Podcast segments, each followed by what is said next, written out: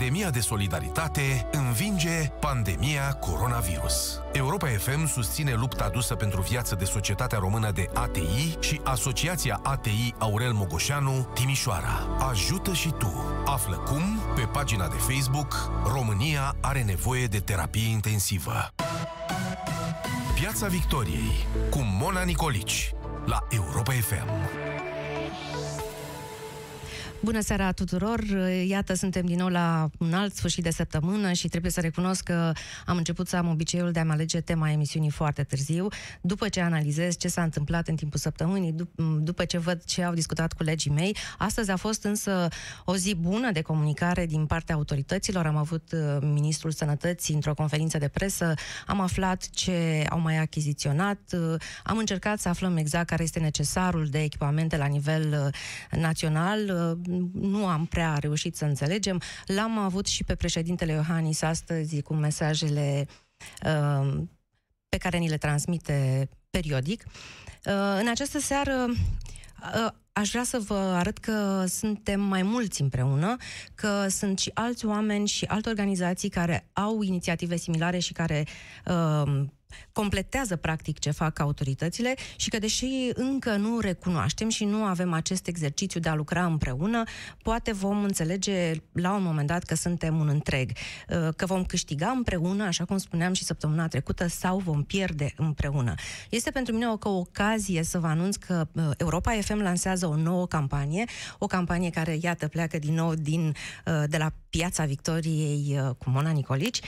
Este o campanie la care Uh, țin foarte mult și la care colegii mei au lucrat foarte rapid um, se numește Unu suntem toți. Este un mesaj de împreună, indiferent că suntem oameni politici, funcționari publici, reprezentanți ai societății civile, militari, medici, uh, fiecare dintre noi poate influența întregul în acest moment. Fiecare putem să facem lucruri, este important să înțelegem că trebuie să colaborăm și să fim împreună și poate vom reuși să stabilim acest dialog, dar și această colaborare. Pot, toți putem face ceva, în primul rând cei care stăm acasă, ăsta este poate cel mai important lucru pe care putem să-l facem. În același timp putem să ajutăm și numai cu un gând. Deci de astăzi la Europa FM, unu suntem împreună. Îi vom arăta pe toți cei care au inițiative bune, pe cei care lucrează împreună și ce putem face fiecare dintre noi ca să trecem cu bine peste această criză.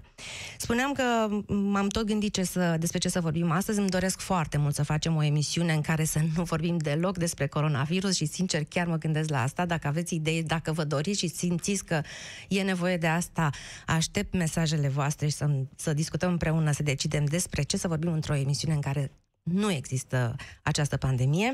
Um, săptămâna asta însă s-a vorbit foarte mult despre demisiile medicilor, uh, a cadrelor medicale, despre lipsa personalului medical, un, un subiect care iarăși a împărțit societatea între cei care spun că medicii care demisionează sunt niște lași și alții care spun că sunt totuși eroi și că este decizia lor. Întotdeauna în situații de criză este însă tot ce este mai rău în oameni, dar și tot ce este mai bun. Um, apar fricile, apare urâtul, apar slăbiciunile.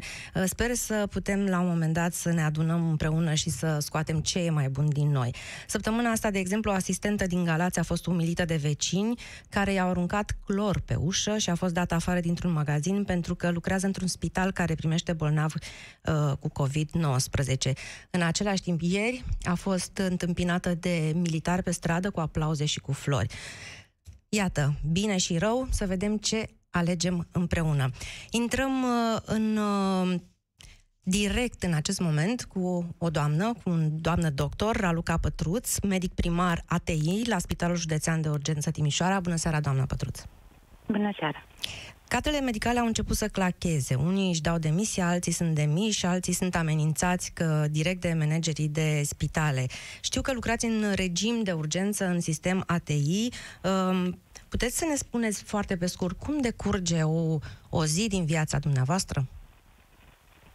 Începe dimineața de vreme, undeva pe la ora 5 jumate dimineața și cam de câteva zile încoace, de câteva săptămâni, nu știm când se termină. Nu știm când ne întoarcem acasă, dacă ne întoarcem acasă. V-a fost frică vreun moment? neapărat frică. Frica nu face parte sau dacă este, trebuie să ne o asumăm și în momentul în care am ales meseria asta, am știut în ce ne băgăm. Am avut 5 ani de pregătire în care am știut în ce constă meseria de medic ATI. Uh, zilnic avem senzația de frică, de neputință, de necunoscut și suntem învățați și educați să luptăm cu ea zi de zi. Cine vă învață asta, doamna doctor? Pentru că Spitalul Județean de Urgență de la Timișoara este unul dintre uh, spitalele din România care are cazuri de pacienți infectați cu COVID. În aceeași măsură, nu există niciun cadru medical infectat Uh, nu, din câte știu eu și vă rog să-mi confirmați, nu a existat nicio intenție de demisie din partea, partea unui medic sau vreunei asistente și în același timp mai aveți și oameni acolo care au uh, puterea să lanseze campanii și să strângă bani. Um, cum, care e succesul? de o echipă. O echipă, munca în echipă. Cel mai important, din punctul meu de vedere, este munca în echipă. Și faptul că discutăm și ajungem la consens cu păreri pro și contra, cu argumente pro și contra. Cine vă conduce? Nu pentru... e... Vă rog, vă rog.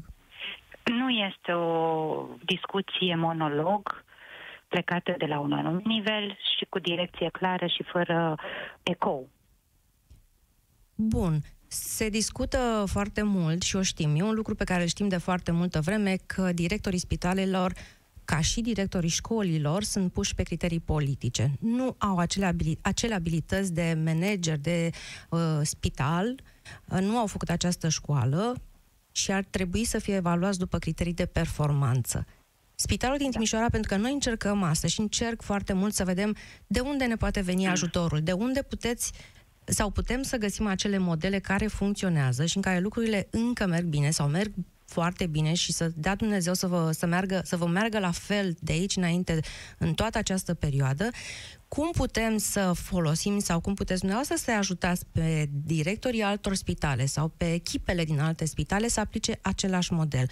Adică aș vrea să ne spuneți exact cum este omul care vă conduce, ce vi se întâmplă în fiecare dimineață, cum reușiți să fiți o echipă, cum ați reușit să nu vă infectați. În fiecare dimineață avem un raport de carte în care discutăm atât problemele legate de cazurile din gardă și cazuistica din gardă, cât și restul problemelor legate de organizarea secției, organizarea secțiilor colaterale, pentru că s-au dezvoltat în ultima lună secții colaterale de ATI special create cu circuite special inițiate peste alte secții, din care s-au tra- alte secții s-au transformat în secții ATI, special făcute, tocmai pentru a veni și a fi organizați în momentul care va fi fluxul cel mai mare de pacienți critici, care vor avea nevoie de suport ventilator continuu și să fim pregătiți din punctul ăsta de vedere. Deci ați avut protocoale? Avem protocoale, am avut multe protocoale, V-ați multe pregătit? protocole altă, Da, am citit foarte mult, am organizat, am făcut sinteze, am discutat, s-au făcut protocoalele secției uh, Asociației Române de Anestezie și Terapie Intensivă. Sunt protocoalele făcute de pentru COVID de către Asociația Strati din România care Des... are deja protocoale făcute.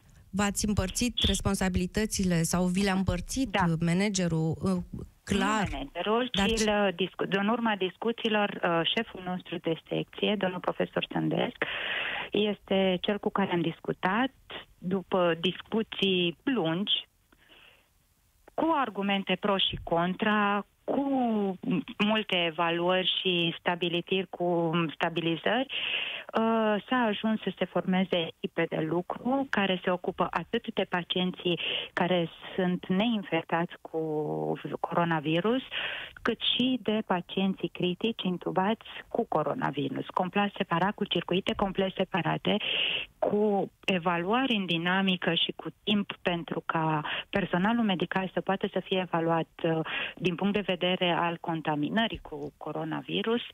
Deci ne-am făcut un plan, cum s-ar spune, de joc. Aveți echipamente, de, aveți echipamente de protecție? Pentru că asta este un strigăt din partea foarte multor medici, din partea spitalelor. Momentan încă avem.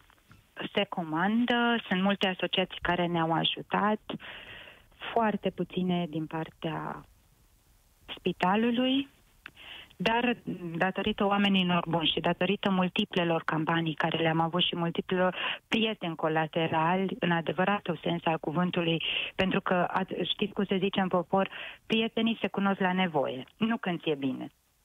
Când ai nevoie. Ultima întrebare, deși aș vrea să mai pot discuta multe cu dumneavoastră. Cât de important este liderul? Cum trebuie să fie el?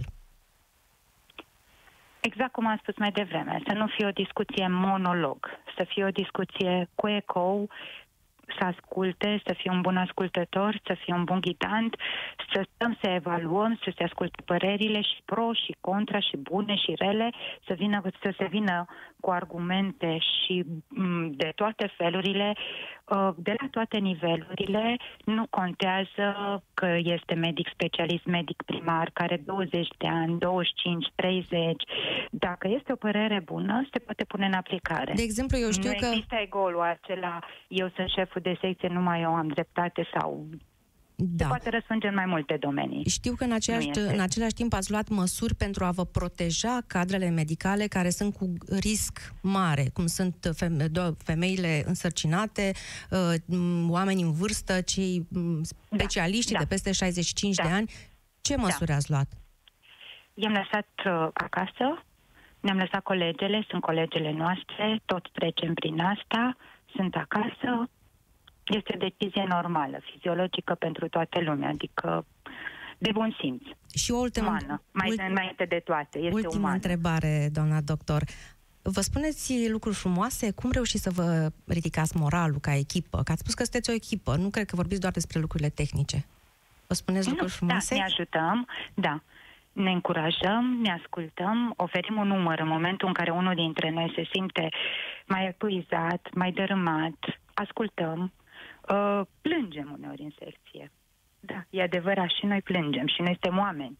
Și noi plângem. Plângem de neputință, plângem de necaz, plângem de faptul că printre noi sunt colegi care și ei sunt părinți.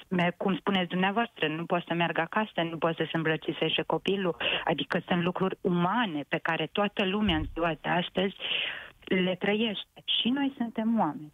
Vă mulțumesc și noi le trăim. Vă mulțumim foarte mult și poate veți reuși să puneți cumva într-un, uh, uh, într-un manual de bune practici toate lucrurile pe care le-a spus în practică acolo și să, ple- să puteți să le transmiteți mai departe celorlalte echipe din, uh, din România.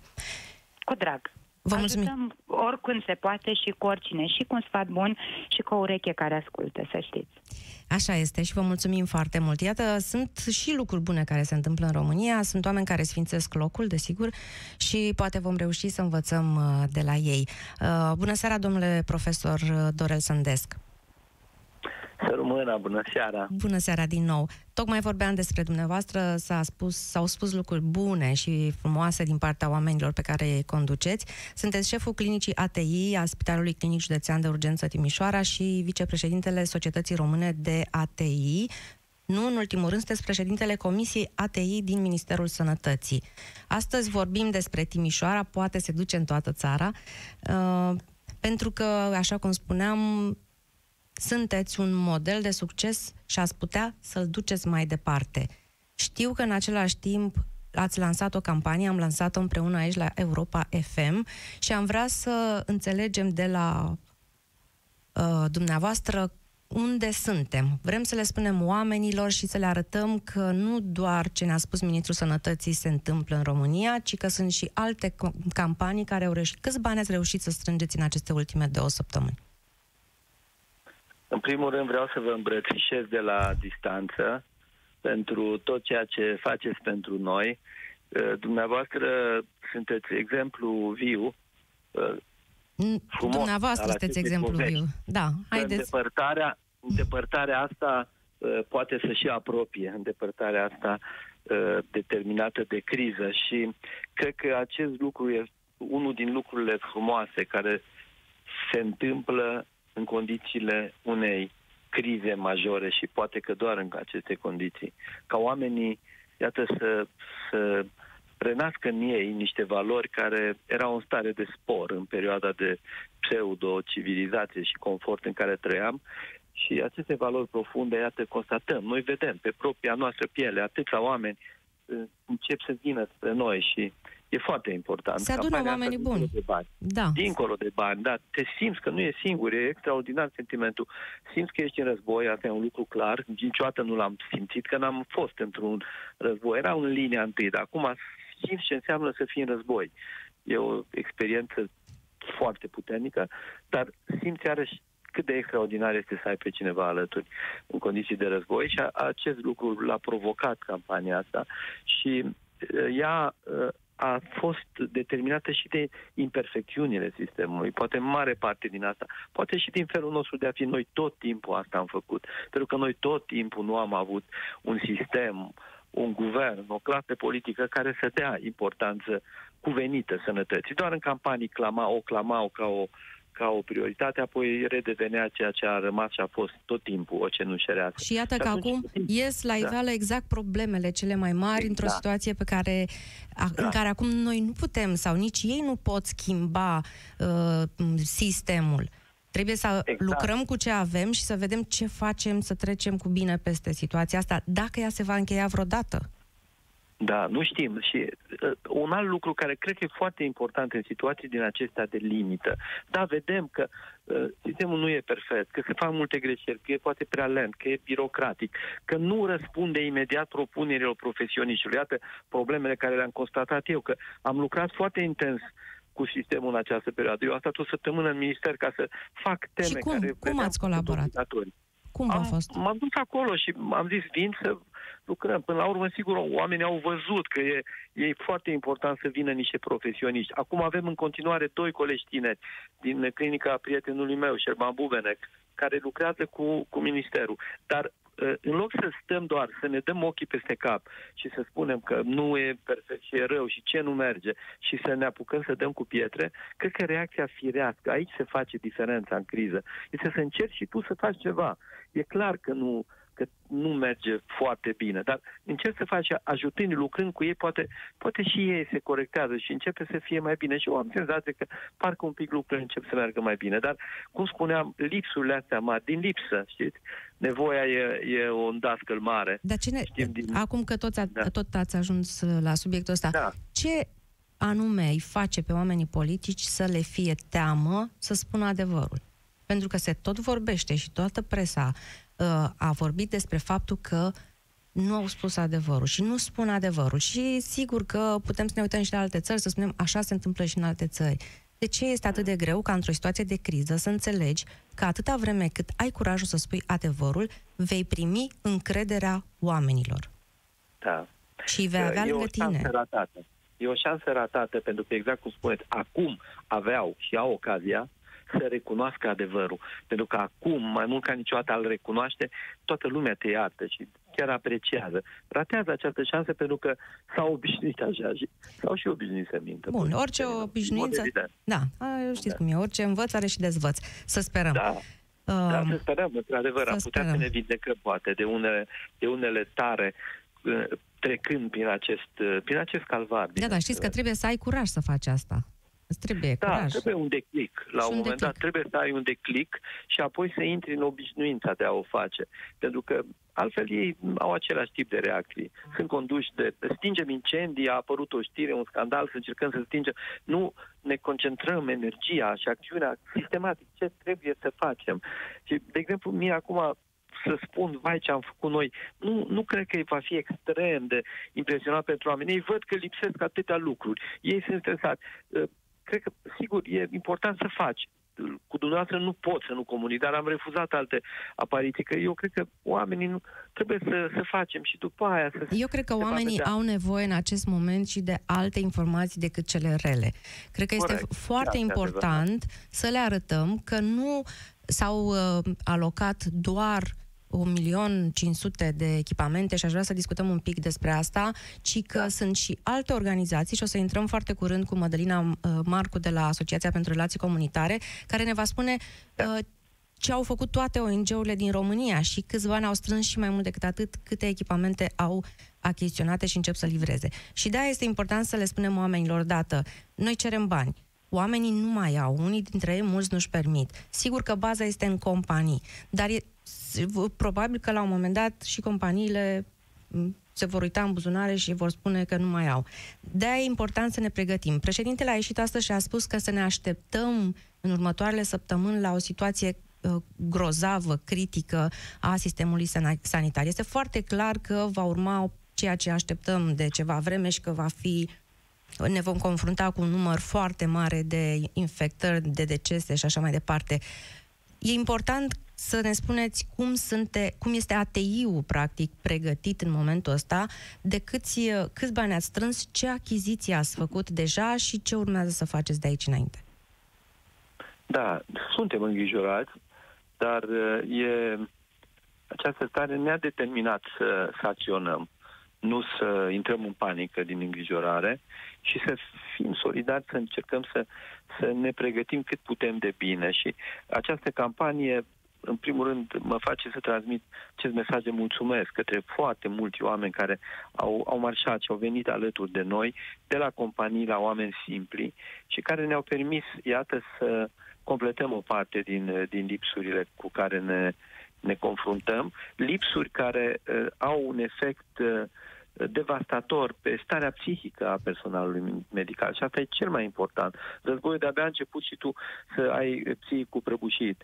De aceea, de aceea am făcut acest lucru, să încercăm să compensăm, să încercăm să, să, să strângem la oaltă atât, atât personalul medical cât și, cât și comunitatea. Și putem să spune că, într-adevăr, iată, într-o perioadă scurtă de timp, deja am strâns uh, undeva la 3 milioane de roni, pe lângă alte Uh, donații care vor veni direct în uh, direct uh, sub formă de echipamente, adică aceștia sunt bani care au intrat cash și, și, nu, și de pe care noi am achiziționat o serie de lucruri, dar mai sunt companii care au venit spunând că vor achiziționa direct echipamente. Astfel, de exemplu, vom uh, distribui de la, de la o companie un ventilator uh, la Spitalul de Pneumologie din uh, Constanța Palazul, pentru că am discutat cu coordonatorul spitalelor de pneumologie, care sunt spitale de primă linie, spitale COVID, uh, profesorul Cristioancea de la Timișoara, care mi-a spus acolo, au totul pregătit, au aranjat infrastructura, le trebuie niște ventilatoare. Maternitatea Bucur, uh, de asemenea, va primi ventilator uh, direct pentru că a devenit maternitate COVID și are nevoie din București. Am recomandat să se Uh, distribuie un ventilator chiar la Balș. La început, atunci când încă aveau nevoie, când se estima deja că vor crește numărul de paturi de terapie intensivă și deci că au nevoie de echipamente. Spitalul de boli infecțioase din, uh, din Craiova va primi un ventilator. Din campania România are nevoie de terapie intensivă, corect? Campania noastră, aceasta frumoasă numită România are nevoie de terapie intensivă, Dom- o campanie la care, da, da. da. Vreau să vă întreb așa, pentru că avem timpul limitat. limitat. Uh, se tot vorbește și toată lumea din presă mai ales cere o imagine clară privind necesarul uh, măcar de echipamente de protecție pentru medici. În ceea ce privește um, nevoile de necesarul de echipamente pentru ATI, ați făcut un calcul, știți exact mhm. de câte da. echipamente da. și când spun echipamente aș vrea să fie foarte clar. Uh, vorbim despre un copil echipament complet, adică mănuși, mască, de mască, da. da, tot ce are nevoie un medic da. sau separat de mănuși, de... Da, da. Noi am uh, estimat foarte clar câte echipamente de protecție ar fi nevoie pentru toate secțiile ATI din România uh, pentru o perioadă de trei luni Uh, de criză, să spunem, de criză COVID. Și am ajuns astfel la, la niște cifre. E simplu, relativ simplu, pe un pat, pe un pacient, câte echipamente se schimbă. E un medic, este o asistentă care schimbă la fiecare patru ore echipamentele. Și așa am calculat și am extrapolat la numărul de, de paturi potențial implicate în managementul Și de cât aveți nevoie? Și am ajuns la peste 5 milioane jumate de combinezoane impermeabile, halate chirurgicale, mm. halate de unică folosință, măști cu protecție înaltă, deci, la, milioane de mănuși. Domnule profesor, mănuși. deci aveți nevoie de un milion de mănuși, de un milion de combinezoane și așa mai departe, sau de 5 milioane ori 5 piese pe care, care înseamnă nu, un 5 echipament? milioane din fiecare. 5 deci 5 milioane din fiecare. Milioane, 5, da, 5 care înseamnă 25 de milioane de echipamente complete. Da, da, da. Nu, nu complete, adică complet. complet înseamnă, într-adevăr, combinezon, măști, mănuși. Exact. Deci din fiecare câte 5 milioane. Deci în total 25 de, de bucăți. Da. Bun. Asta ar fi vreo 3 luni. Asta pentru câți medici de la ATI? Noi suntem uh, în total acum undeva la 2000 de medici. Este adevărat că în ultimii doi ani jumate numărul a crescut ușor pentru că au crescut veniturile și noi vedem că există această tendință a tinerilor mai mare să rămână. Înainte tendința era clar centrifugă. Asta înseamnă, și... domnule profesor, dacă aveți 2000 da. de medici la ATI în toată țara, câți da. medici sunt în toată România, în toate spitalele? Conform ultimei statistici a Și cadre medicale, asistente. Da.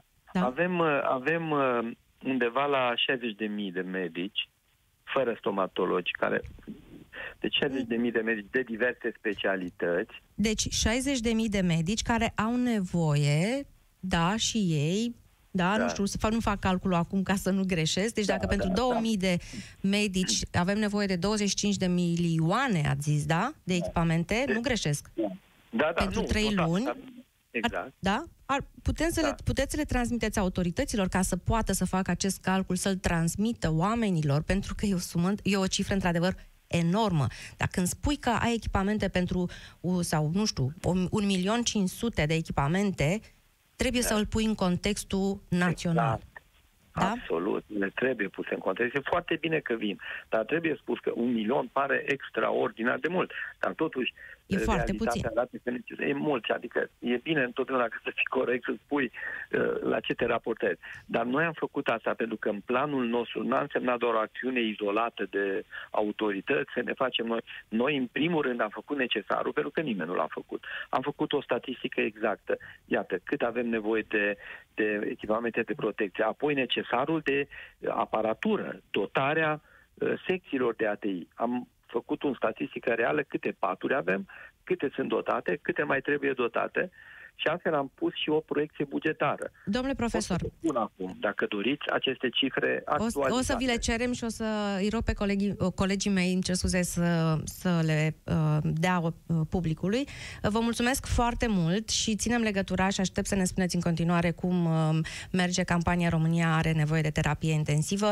O avem acum la telefon pe Mădălina Marcu de la Asociația pentru Relații Comunitare. Bună seara, Mădălina! Bună seara!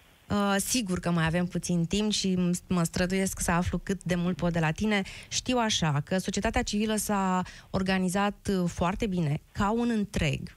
Ați lucrat împreună, că fiecare v-ați împărțit pe responsabilități și că Asociația pentru Relații Comunitare i-a revenit sarcina de a centraliza toate informațiile, toate datele, toate cifrele, toți banii pe care ONG-urile din România i-au strâns în aceste două săptămâni. Spunem, te rog, să le spunem ascultătorilor, odată, câți bani ați strâns, ce ați achiziționat, câte echipamente de protecție și ce, câte organizații s-au unit în această luptă. Uh-huh. Organizațiile s-au mișcat extrem de repede, în special cele la nivel local, uh, foarte aproape de comunitatea lor și înțelegând nevoile, au început campanii încă din primele zile în care a început criza în România. Astfel încât în ultimele două săptămâni vorbim despre aproximativ 55 de organizații um, cu care noi suntem în contact, noi la ARC, și care lucrează peste tot. Uh, împărțim între noi informații despre furnizori, despre ce luăm, despre lista de nevoi, despre unde e nevoie de acțiune rapidă. S-au strâns peste 8 milioane și jumătate de euro um, de la parteneri uh, companii sau firme mici din România, de la donatori individuali din România sau din străinătate. E o mobilizare incredibilă. Ce știm sigur că s-au cumpărat okay. sunt 10 ventilatoare invazive, 5 aparate de testare tip PCR, 26.000 de teste, aproape 2 milioane de bucăți de echipamente, ca să revin la discuția ta uh-huh. cu mhm. domnul doctor, 65.000 de echipamente medicale, termometre, infuzomate, stetoscoape și așa mai departe, 24.500 de pachete de mâncare.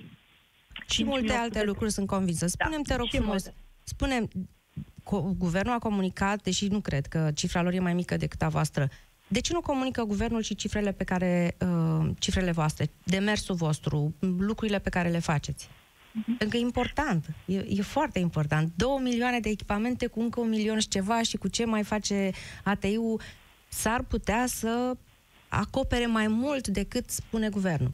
Explicăm de ce nu comunică și cifrele, cifrele voastre. Probabil că este o problemă de încredere care merge în ambele sensuri. Probabil că este o chestiune în care vor să comunice doar lucrurile pe care au realmente control și cifre? Nu știm. Asta e o întrebare pe care și noi adresăm pe toate canalele. Vrem foarte tare să ne coordonăm eforturile din societatea civilă și ale companiilor și ale organizațiilor cu cele ale guvernului.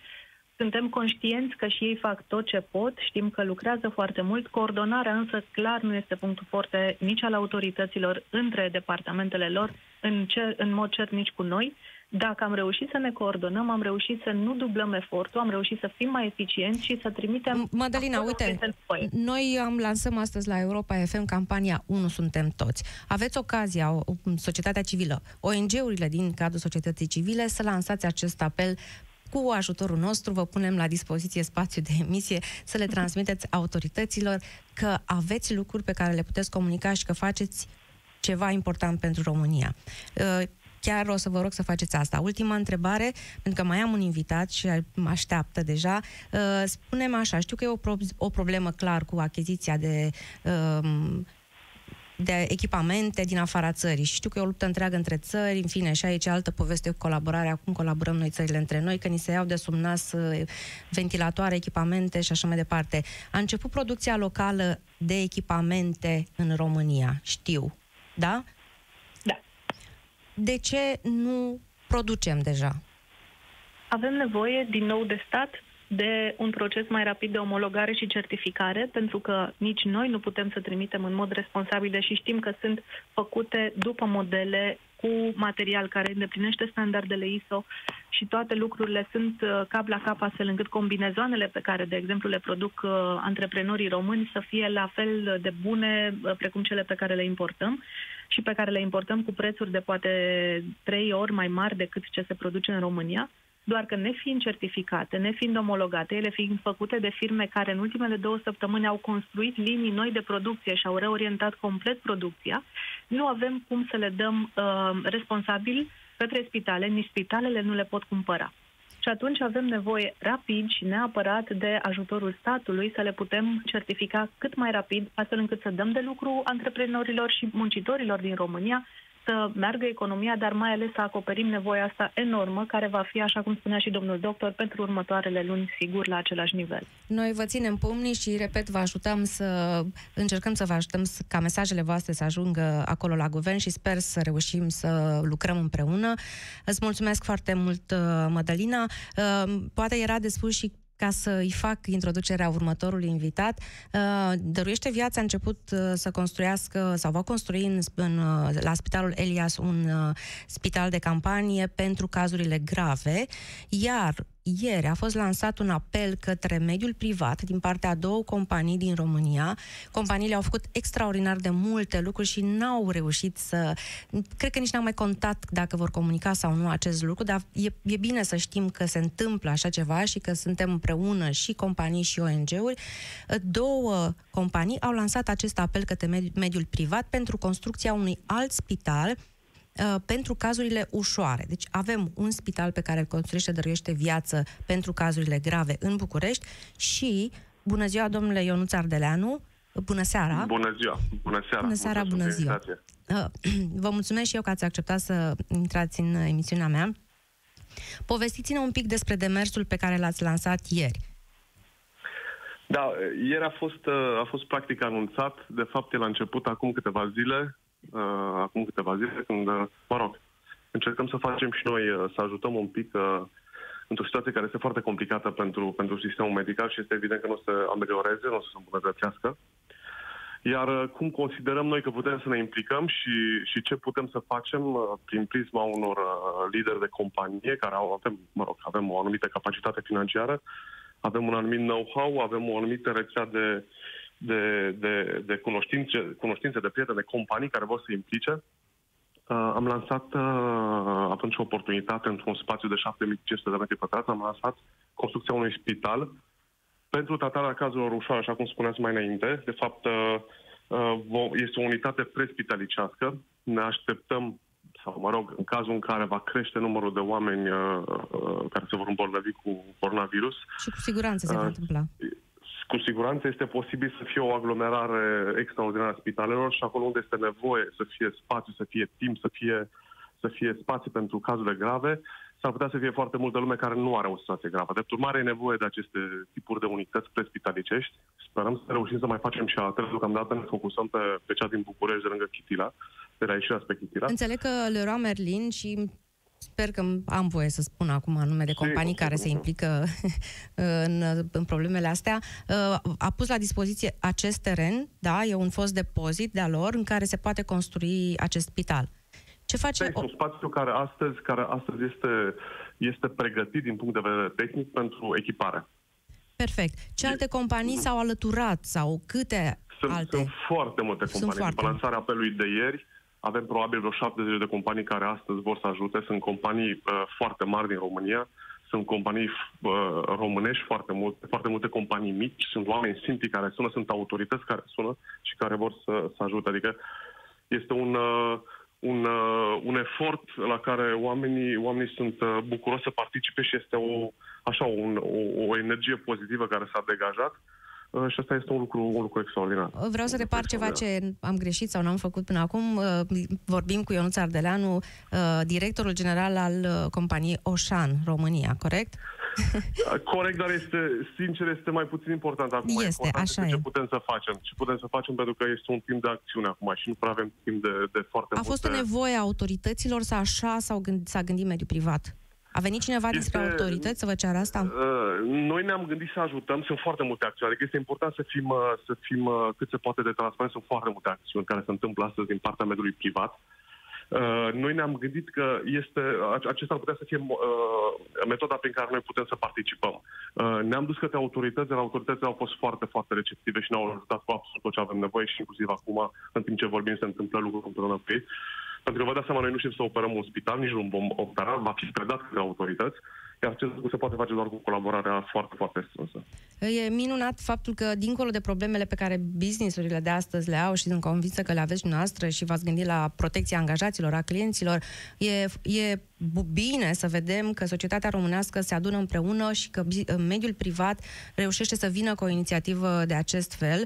Vă mulțumim foarte mult și așteptăm vești. Am vrea să știm când va fi gata, dacă se poate, dar probabil că aveți această informație în momentul ăsta? Noi încercăm, încercăm suntem cu, cu motoarele turate la maxim, încercăm la sfârșitul săptămânii viitoare să avem o formă aproape finală. Sunt multe lucruri pe care astăzi nu le, nu le controlăm 100%, în schimb ce pot să vă spun este că avem, avem uh, o serie de oameni și de companii implicați 100%, iar lucrurile merg cu viteză extraordinară. Este impresionant ce se întâmplă acolo, probabil că o să vă invităm să, să vedeți, este, este chiar un lucru de văzut. Vă mulțumim foarte mult, să aveți succes, să așteptăm informații și vești noi de la dumneavoastră. Vă mulțumesc și dumneavoastră, doamnelor și domnilor, pentru această oră în care am aflat lucruri bune. Nu uitați, am lansat Unu suntem toți la Europa FM și aș vrea să închei această emisiune spunându-vă așa. Cât durează un moment? O secundă? O oră? O zi? Nu știm că durează, cât durează acest moment, dar știm că acum este momentul să facem bine ca să ne facem bine. Medicii au curajul să stea între sute și mii de pacienți. Personalul de pe ambulanțe are curajul să stea în mașină cu virusul. Militarii au curajul să stea la triaj la graniță. Voi trebuie doar să aveți curajul să stați acasă. Pentru că sunt câteva lucruri pe care dacă fiecare le face bine, ne facem bine. Pentru că, unu, suntem toți. Vă mulțumesc, un weekend bun să avem! Piața Victoriei cu Mona Nicolici la Europa FM.